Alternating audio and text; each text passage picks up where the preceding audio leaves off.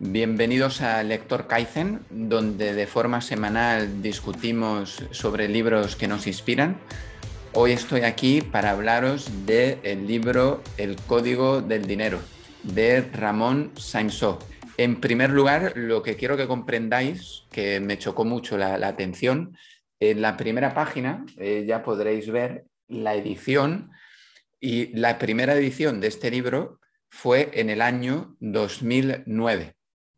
Y, esto lo, hago hincapié porque luego lo que vamos a hablar eh, dentro del libro es muy referente a este activo que creó este autor. Porque ahora mismo estamos en la número de edición número 22.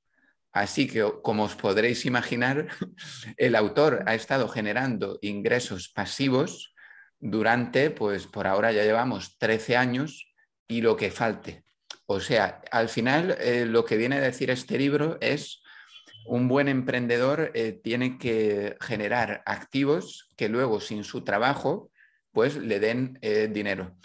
El libro, la verdad que me ha encantado. casi todas las cosas que comenta son de sentido común. Una vez que las lees, dices, esto tiene todo el sentido del mundo, pero es cierto que, no se aplican. el autor del libro es economista y trabajó, trabajó muchos años en la banca. Y dice que cuando realmente empezó a comprender el dinero es cuando empezó a emprender. O sea, todo lo que había estudiado de economía y todo lo que había aprendido en la banca no le había servido absolutamente de nada. Y como sabéis, el motivo de haberme leído este libro es porque nuestro amigo Sergio Saiz, eh, que escribió El gran juego de la vida, eh, nos comentó que este libro pues, le cambió su visión de los negocios y le ayudó mucho a empezar en su etapa inicial. Así que decidí rápidamente tomar la recomendación, me lo compré, me lo compré y aquí estoy. Eh, el libro se separa en, dos partes. Eh, la primera parte es sobre todo en cuanto a mentalidad, mentalidad que tenemos del dinero. Y la verdad que, hay algunas frases que son, que son muy buenas. Esta es la tercera, tercera página del libro. ¿eh? Dice, mira, aquí hay algunas de las frases que eh, algunos tenemos eh, casi grabadas eh, en el alma. Por ejemplo, no me interesa el dinero, no puedes ser rico y espiritual. Para hacerse rico hay que trabajar mucho, pobre pero honrado. Es más noble ser pobre. Los ricos son gente mala. No puedes divertirte y ganar dinero, etcétera, etcétera. O sea, hay como dos párrafos enteros y yo la verdad que me identifico con cada una de esas frases, con cada una. Entonces, la primera parte del libro sobre todo trabaja en la mentalidad. Dice cómo vamos a ser ricos si tenemos inculcado en la mente todas esas cosas que nos han dicho desde pequeños. Entonces, es verdad que, lo hemos discutido en otros vídeos también. Es muy difícil el generar abundancia y el ser rico Sí, desgraciadamente tenemos esa mentalidad de que el dinero lo asociamos a algo malo o que es imposible hacer dinero y tener tiempo para tu familia o que las personas ricas no pagan impuestos, etc. Entonces, la primera parte del libro es sobre todo de, mentalidad y también un poco sobre eh, la historia y cómo el dinero, digamos, eh, se tiene que considerar algo que no tiene que ser tabú y que va, digamos, la sociedad como que va evolucionando hacia un mundo de, gente emprendedora y que toma control de su vida. Como lo que nos, lo que nos han enseñado de estudia, eh, ve una buena universidad, sé buen estudiante y encuentra un trabajo, pues que eso, según su punto de vista, es lo más inseguro e irreal que hay. Por supuesto, anima a estudiar, no dice que no, pero dice que hay que siempre, cuando se pueda, pues emprender porque esa va a ser la, verdadera libertad. Todo lo demás depende de, otro. Y la segunda parte, que es donde se vuelve más interesante, es cuando se concentra en el tema de emprender. Entonces ahí eh, comparte un poco su experiencia diciendo que hay que crear productos pasivos, como por ejemplo puede ser un libro o puede ser una formación grabada en línea donde luego la gente pues paga y, la ve, habla mucho, tenemos que tener en cuenta, este libro se publicó en el 2009 ¿eh? y quizá habrá, habrá, tenido alguna revisión del texto, pero ya habla del potencial eh, del Internet, habla también de profesiones muy raras, dice, estoy convencido, dice que de aquí a algunos años va a haber muchísimas profesiones muy raras. Y como estuvimos hablando en otras de nuestras discusiones, por ejemplo, pues me dedico, por ejemplo, al TikTok. Y estas dos hermanas de Estados Unidos, no sé si facturaron más de 50 millones de euros. Entonces él, él ya lo predecía un poco como diciendo, estamos evolucionando hacia una sociedad que cada vez está más conectada, la globalización es imparable. Si tú tienes un trabajo, un trabajo fijo, que hay un chino o un indio o un rumano o alguien de África, el que sea, cualquier país que lo pueda hacer más barato que tú, eso va a pasar antes o después. Así que prepárate. Si hay, un trabajo automático que lo puede hacer alguien eh, o una máquina, digamos, de una forma más eficiente, prepárate porque eso va a pasar. Así que dice que prepárate, que podría ser, por ejemplo, una cajera en un supermercado, cada vez tenemos más cosas automáticas, o un conductor de taxi, no lo sé, muchas profesiones. Por tanto, él dice que realmente lo que hay que hacer es no parar de aprender, a aceptar la tecnología y comprender que es un aliado nuestro y emprender. Y emprender. También hace mucho énfasis en, en lo que es eh, mejor hecho que perfecto. Lo que hemos dicho siempre, hay que sacar prueba y error, caerse y aprender.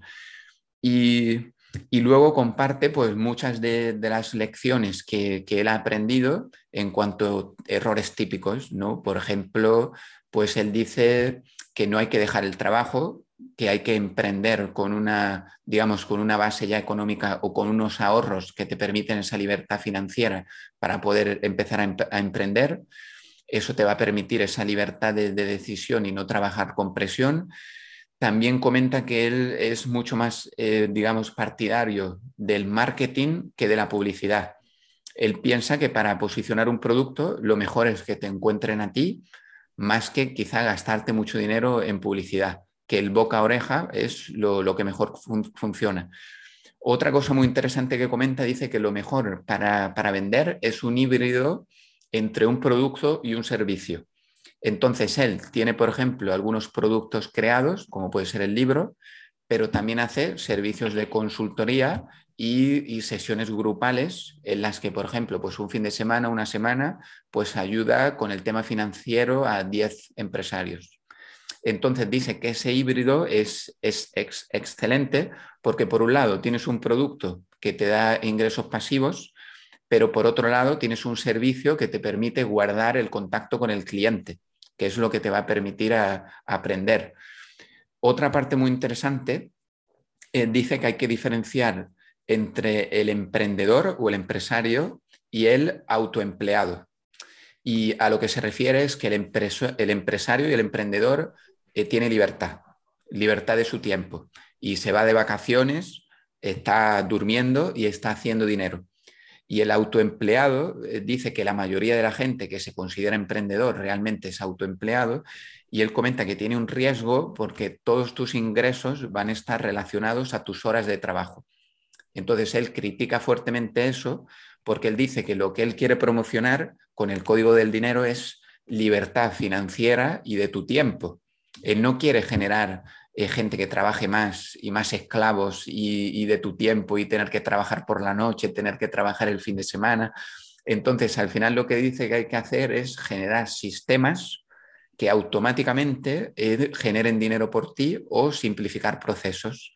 Entonces, en el momento que tú ves que tu negocio requiere mucho de tu tiempo, pues hacer una pausa y preguntarse, oye, ¿qué podemos hacer para optimizar esto y para que siga, siga, generando dinero el negocio sin mi presencia, ¿no? Como si fuera una máquina o un robot que pones por una parte eh, tu, tiempo y por otra sale dinero, eso hay que cortarlo. ¿Cómo podemos hacer? Rediseñar esta caja para que con poco tiempo pues, eh, salga dinero. Al final yo creo que todo lo que comenta tiene, tiene sentido, lo, lo que pasa que tenemos tan arraigado lo primero, la, mala asociación al dinero y por otra parte tenemos tan arraigado también que el dinero que ganamos tiene que estar asociado a nuestras horas de trabajo. Entonces es verdad que es como muy raro el pensar o que puedo estar ganando dinero mientras estoy de vacaciones. y, sí que es posible, pero hay que generar sistemas y hay que plantearlo y hay que diseñarlo. Otra cosa que también menciona siempre, para que algo pase, primero lo tienes que haber visualizado y lo tienes que haber planeado. No va a pasar por casualidad. No vas a empezar a generar ingresos pasivos así de repente. tendrás que haberlo diseñado. Entonces no hay casualidad. Primero, analízalo, créelo, visualízalo y luego pasará. Otro punto que, me gustó mucho en cuanto a inversión, él es bastante crítico, y eso que trabajó en un banco, ¿eh? Él es muy, muy crítico con la especulación, eh, con la bolsa e incluso con, con, el sector inmobiliario. Él dice que la mejor inversión es inversión en conocimiento e inversión en tu negocio. Él no, no, es partidario de invertir, por ejemplo, en la bolsa, porque dice que, que, es todo especulativo, igual crece, igual cae, pero no depende de ti. Entonces hay muchas variables que no puedes controlar y es como un poco una lotería. Pues quizá informándote muy bien puedes hacer mucho dinero, no dice que no, pero hay un riesgo bastante elevado. Él dice que la mejor, la mejor inversión eso es en ti, en tu conocimiento, y la mejor deuda en cuanto, por ejemplo, al sector inmobiliario yo pensaba, digo, pues sería útil, no sé, comprar una casa en lugar de pagar un alquiler. Eso en principio sí, pero él dice que tampoco, dice la mejor deuda es aquella que te está pagando otro. Y esto un chico, un amigo mío que trabaja en el sector inmobiliario, por ejemplo, él, él alquila su casa, él vive en una casa muy bonita, pero él no tiene casa alquilada. Sin embargo, tiene otros cuatro apartamentos comprados y los inquilinos que están pagando el alquiler son los que le están pagando la deuda del apartamento. Y entonces él, digamos, tiene ingresos pasivos de todos esos apartamentos que se están pagando solo y con esos ingresos, con una pequeñita parte, él está alquilando una vivienda, pero él no está pagando una deuda para él.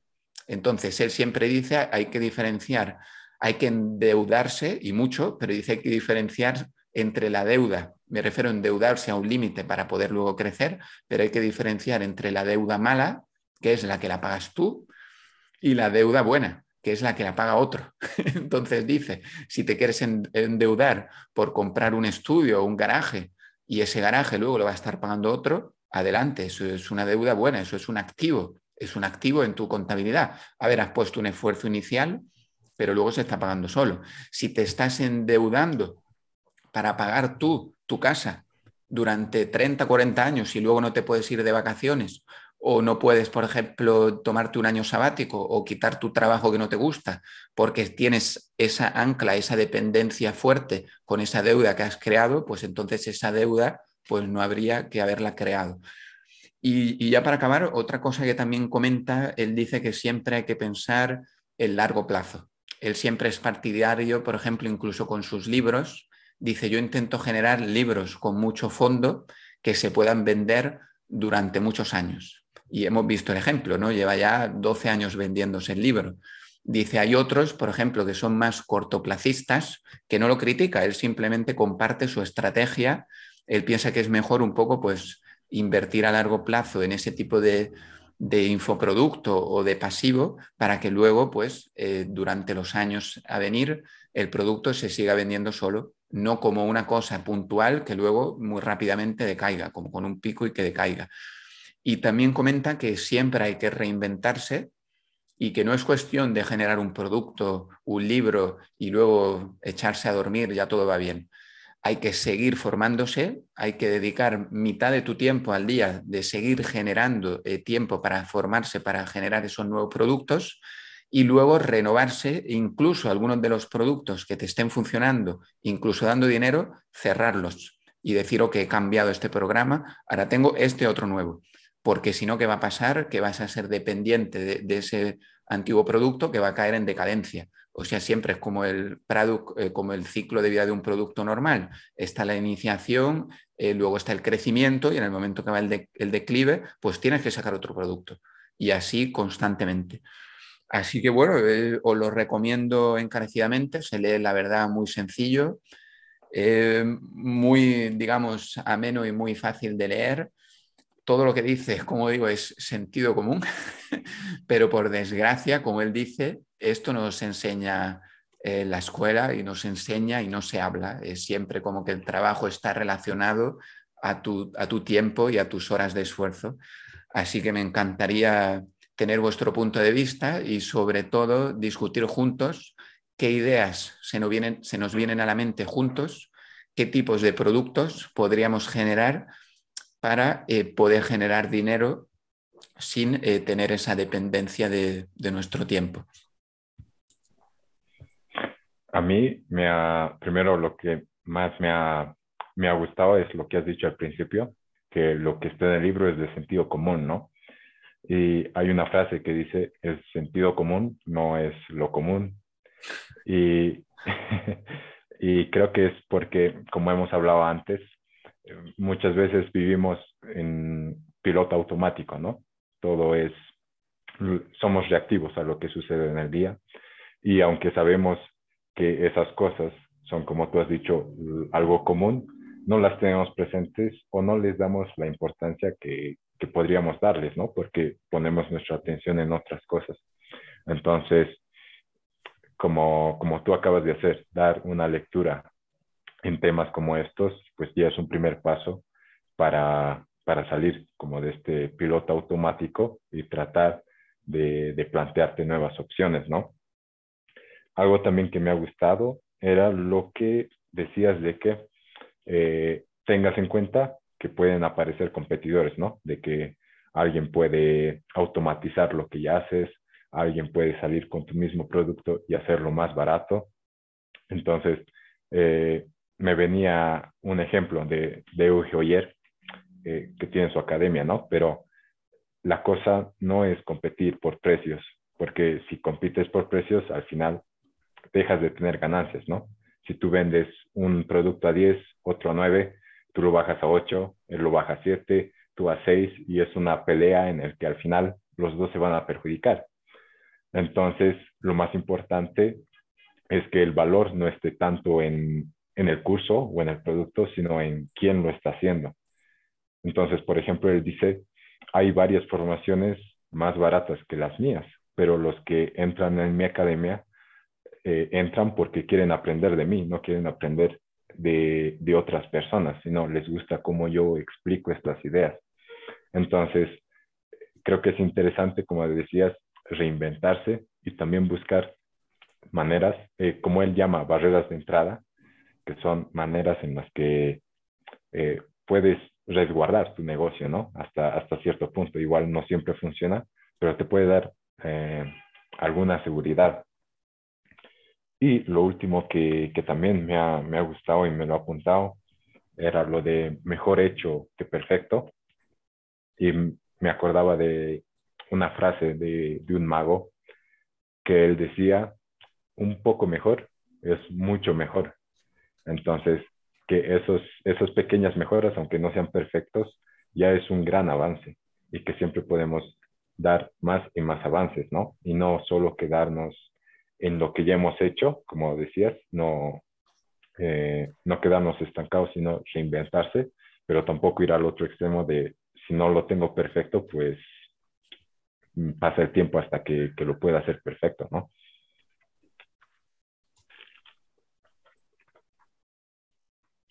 Bueno, a mí me ha encantado el libro. Eh, lo he leído, pero lo has explicado mejor que lo que yo he leído. Así que me encanta porque empieza por la parte de la mentalidad, ¿no? Y yo creo que cualquier cosa en esta vida primero ha sido una idea, ¿no? Así que si mejora esa idea que tú tienes en la mente, pues vas a poder hacer muchas cosas, ¿no? Por eso la mentalidad es algo súper importante. Aparte de eso, el tema de, la, de que los futuros, pues por ejemplo, estamos, bueno, no estamos en peligro, pero sí, muchos trabajos se van a extinguir de aquí, a un, de aquí en adelante. Por ejemplo, un amigo mío aquí en Inglaterra es contable y trabajó cinco años de contable y en el COVID lo cambiaron por un logaritmo. Así que él me dijo, pues mira, pues Em, he estudiado, he hecho lo que me han dicho mis padres, lo que me ha dicho mi escuela, lo que me ha dicho, pero no me han garantizado el puesto y se lo han garantizado a un logaritmo. Y ahora está trabajando ahora de, en una empresa de seguros, pero no es lo mismo, ¿no? Antes ganaba mucho dinero, ahora gana poco dinero. Y es, no hay una seguridad que te diga, estudia, ten un diploma, vas a vivir bien. Ya no existe. Yo creo que hay que tener algo en la mano, algo que, que tú controles tu vida. No que un título o una escuela te controle o que te diga, pues mira, gracias a este título te vamos a dar un trabajo. Sí, ha funcionado durante muchos años, pero yo creo que ya de aquí en adelante no lo creo. Por eso hay que reinventarse, hay que estudiar y hay que mejorar cada día. Aparte de eso, el libro es increíble. A mí también me gustó mucho el libro y, y creo que es un tema interesante y tiene, claro, tiene su perspectiva que en algunas cosas comparto, otras cosas no comparto. Digamos que el tema del dinero siempre es un tema que es un poco un tabú. Yo creo que, o sea, nosotros si queremos mejorar en nuestro, en nuestro conocimiento en el dinero, tenemos que trabajarlo por las distintas partes, ¿no? Porque de una parte tenemos, claro, los convencimientos, la parte mental, que es toda la parte de los convencimientos que tenemos, la manera en que nosotros percibimos que es el dinero. O sea, eh, si en tu casa te decían que, que, no sé, que las personas ricas son malas, o las personas que tenían mucho dinero eh, lo, lo hacían porque se aprovechaban de las otras personas, claro, ahí tú, tu, percepción y, mm, que tienes de ese dinero te van a limitar muchísimo. Entonces, bueno, de una parte podrías mentalmente trabajar sobre lo que son tus convencimientos acerca del dinero. Ahí muy bien, tenemos muchísimos libros, este, Napoleón Hill, e, este tipo de libros que, que, que leímos ahorita, este, pero yo creo que la parte mental es una parte, ¿no? Después tenemos otras partes que también yo creo que son muy importantes, que es, por ejemplo, el tema de, de las finanzas, ¿no? La parte de las finanzas este, te, te permite entender las reglas, de, de, las reglas del juego. O sea, ok, sí, estoy me puedo, y uno tiene que este, trabajar y estudiar en todas estas áreas. De una parte, sí, tengo mejorar mi, mi capacidad de cómo, de, mental de, acerca del dinero, pero también de una otra parte tengo que mejorar mis habilidades de, de las finanzas, entender cómo funciona la economía, porque en un momento u otro este, las, las reglas de juego pueden cambiar. ¿Cómo, cómo, puedo hacer, ¿Cómo puedo hacer para que esas reglas siempre jueguen a mi favor? Entonces yo creo que también el estudio de las finanzas es algo que deberían enseñar en el colegio desde que somos pequeños, porque al final es algo que vas a necesitar siempre en toda tu vida. De otra parte, hablaban sobre las inversiones, ¿no? Bueno, el tema de las inversiones también es otro tema diferente que tenemos que, estudiar y, aprender, porque sí, para una persona a lo mejor invertir en, en una casa puede ser este, su mejor opción, pero invertir es un, hay que saber en qué estás invirtiendo. O sea, invertir, las ganancias sobre todo se hacen cuando compras. Entonces, entender qué tipo de inmueble estás comprando, en qué lugar, es un lugar que se va a sobrevaluar. O sea, por ejemplo, para invertir en, inmuebles, yo recomendaría leer libros sobre inversión de inmuebles antes de comprar una casa. O sea, tienes que entender cómo es ese tipo de inversión, cómo es ese tipo de negocio, para que cuando vayas a comprar la casa este, de verdad sea una inversión. Y también ver como, si, si, si es rentable o no es rentable. O sea, es todo un negocio que hay que aprender.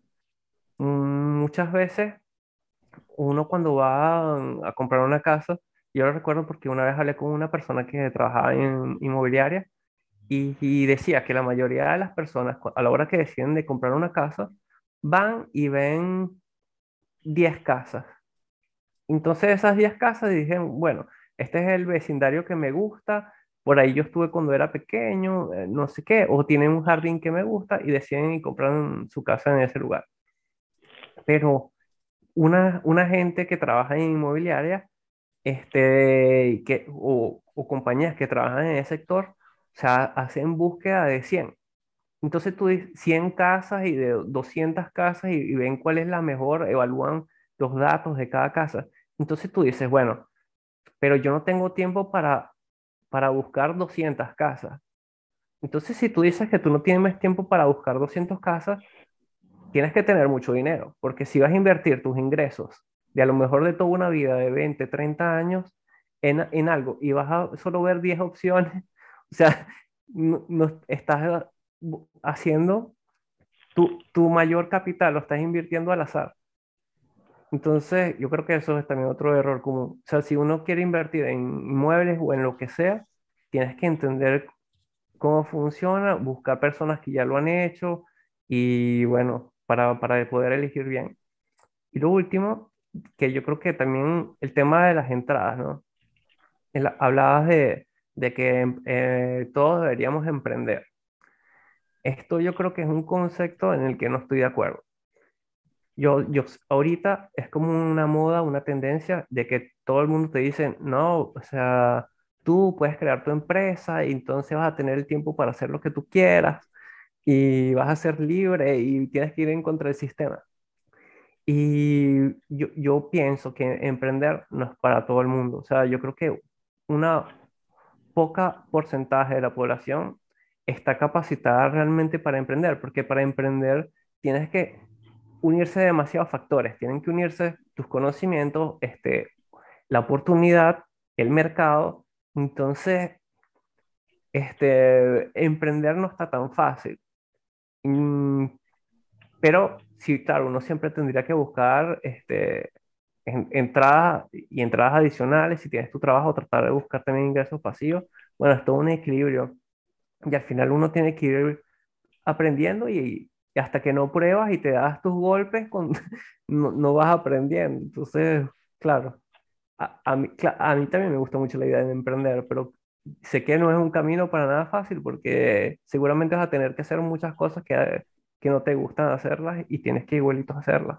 Entonces, no es tan bonito como a veces lo, lo, lo, lo pintan, sino es algo también donde tienes que tener este, mucha persistencia y también la suerte y, y saber a, aprovechar el momento. Yo creo que son e, estas cuatro cosas del dinero que deberíamos aprender. La parte mental, la parte de finanzas, la parte de inversión y, la, los, y para poder invertir y hacer cualquier cosa tienes que tener ingresos. Al final, claro, para poder invertir, más importante es tener los ingresos para poder invertir. Yo creo que eso es todo. Yo estoy contigo. Sí. Última, última cosa. Porque mucha gente dice hay que, hay emprender o no, hay que trabajar en trabajos fijos. Eso es lo de menos. Pero todo el mundo tiene que aprender a invertir. Si no inviertes, nunca vas a salir del el camino de la, camino de la rata, ¿no? Importantísimo trabaja o emprende, pero aprende a invertir. Dedícale dos horas al día. Investiga. Busca qué, qué puede hacer. Si, no aprende a invertir, sea como sea, si eres un emprendedor y gana 100.000 euros al mes, te lo vas a consumir en tres segundos. Pero si sabe invertir, aunque gane 1.000 euros, puede empezar a mejorar, a buscar oportunidades. Pero si, lo más importante, aprenda a invertir, dedícale tiempo a invertir trabaja o emprende, eso ya cada, cada persona es como es, cada persona y su tipo de personalidad. Hay gente que no le gusta tensiones, hay gente que no le gusta em, emprender, pero sí es importante, importante, importante, y más en estos tiempos, aprender a invertir. Con eso, con eso me retiro. Todo lo que habéis dicho muy interesante, muchas gracias de, elaborar en el, en el resumen elaboro un poquito más sobre algunos de los puntos que anoté. Es muy interesante lo que decía Alejandro también, por ejemplo, del piloto automático y el sentido común. Es verdad que nos levantamos y es el subconsciente que, toma la iniciativa y empiezas a hacer un montón de actividades y al final estamos como es lo que hay que hacer, ¿no? Pues se va a la universidad, se estudia, se va a trabajar y luego esperamos a la jubilación y cuando te jubiles, si llega a la jubilación y si por aquella época hay pensiones, pues me podré ir de viaje y, es como, como que ya uno no se plantea que hay otra opción. Entonces, independientemente de que uno quiera emprender o no, al menos está bien saber que hay otras posibilidades, ¿no? El hecho de, de, conocerlo. Lo que has dicho de otra cosa que comenta también aquí, más que emprender o no, dice que es conocer un poco lo que amas, y hacer lo que tú amas, que el dinero es consecuencia, que, es consecuencia de algo que haces. Entonces dice que hicieron un estudio en una universidad de prestigio, cogieron muchos estudiantes y entonces a un grupo, un grupo se quería concentrar en ganar mucho dinero y otro grupo en hacer lo que amaban y que quizá esperaban que pudieran hacer mucho dinero. pues resulta que los que salieron millonarios y los que ganaron más dinero fueron los que no querían ganar dinero, los que el principal eh, objetivo que tenían era hacer lo que aman. Entonces el dinero no hay que verlo como una, una, es una consecuencia, pero no es la causa. No quiero hacer dinero. Bueno, ¿qué problema quieres resolver? ¿Qué es lo que te gusta hacer? ¿Dónde puedes aportar valor? Y luego, pues el dinero eh, te llegará. Otra cosa que él hablaba y se me olvidó comentar es eh, también lo de la, venta. Lo que has dicho, muy interesante, hay que saber invertir, por supuesto, pero él dice que también hay que aprender a vender, porque estamos siempre vendiendo. Eh, para una entrevista de trabajo, estás vendiendo. Cuando quieres conseguir una pareja, pues estás vendiéndote también. Cuando quieres vender tu producto. Entonces, él dice que es súper importante el comprender la psicología humana, el hablar de soluciones más que de, digamos, más que de ti, qué problema estás resolviendo, cuál es tu proposición única de valor y, ponerte la plaza, en, la, en el papel del cliente. Y y, se me viene a la mente lo que has dicho, súper importante, Víctor, también, que de hecho lo dice en el libro, dice, es cuando se hace dinero, dice, no es cuando se vende, es cuando se compra. Y es verdad que también es contraintuitivo, es que parece que todo lo que hemos aprendido es al revés. Uno siempre piensa que cuando va a hacer dinero es cuando se vende. Pero él dice, dice, yo he trabajado en la banca muchísimos años, dice, me sorprende cómo la gente pone sus ahorros de toda una vida o de varios meses de trabajo porque han leído no sé qué cosa o porque un amigo les recomendó, oye, que tienes que comprar no sé cuánto. Ah, venga. Y Sergio Saez también nos lo comentó. Entonces, como dice Víctor, antes de comprar, y ha dicho el ejemplo de la casa, que es muy cierto, pues piénsalo muchísimo, porque cuando estás haciendo dinero, no cuando vayas a vender, cuando hayas comprado, si ya has comprado bien, pues ya estás haciendo dinero. Entonces, es verdad que, muchas veces pues no, no, lo pensamos tanto, incluso en la bolsa o en los apartamentos, se compra y dice, bueno, ya haré dinero cuando venda. Pues no, eh, párate, haz una pausa y, aprende ¿no? a, a tomar tiempo antes de comprar algo que quizá no es la mejor inversión. Y tengo un amigo, ya para acabar también, un amigo que es arquitecto y dice que empieza ahora poco, poco a poco amigos suyos a decirle, oye, ¿podrías venir a echar un vistazo a este apartamento o a esta casa que me ha gustado mucho y me gustaría comprarlo, me gustaría tener tu punto de vista de arquitecto? Y dice que mi amigo se sorprende de que la compra mayor de tu vida, que es un apartamento o una casa donde te vas a endeudar y es un dineral enorme, que la mayoría de las veces se toma desde la emoción y desde el corazón y no la racionalidad. Entonces él dice que llega a veces a una casa, un apartamento, que se han enamorado, ¿no? Que me encanta, que el edificio, que es que la zona es que es espectacular. Y mi amigo llega con la visión de arquitecto experto y dice, oye, eh, ¿sabías que, por ejemplo, este edificio está en mal estado? Va a haber que rehacer tal o tiene una fisura por allí o resulta que el aislamiento térmico no es el mejor, o esta zona sabías que, está en decadencia porque van a construir una línea. Ah, no, no, pero es que me encanta, yo, yo la compro, la compro. Y mi amigo dice, pero, pero no entiendo, si te estoy diciendo que, no, o al revés. Hay veces que la persona misma que va a vender no sabe a lo que se refiere este ejemplo, es que es una de las mayores compras que vamos a hacer en nuestra vida, hay muchísimo capital que al final es tiempo de vida y se toma una decisión irracional. Entonces es importante, como hemos dicho, en todo lo que es el dinero también, pues el dar un paso para atrás y el informarse y el formarse muy bien. Pues ya está, si no tenéis nada más que decir, pues nos despedimos eh, animando a todos a compartir eh, sus ideas acerca del dinero y de cómo invertir y generar eh, infoproductos y que se suscriban al canal y que esperemos verlos por aquí.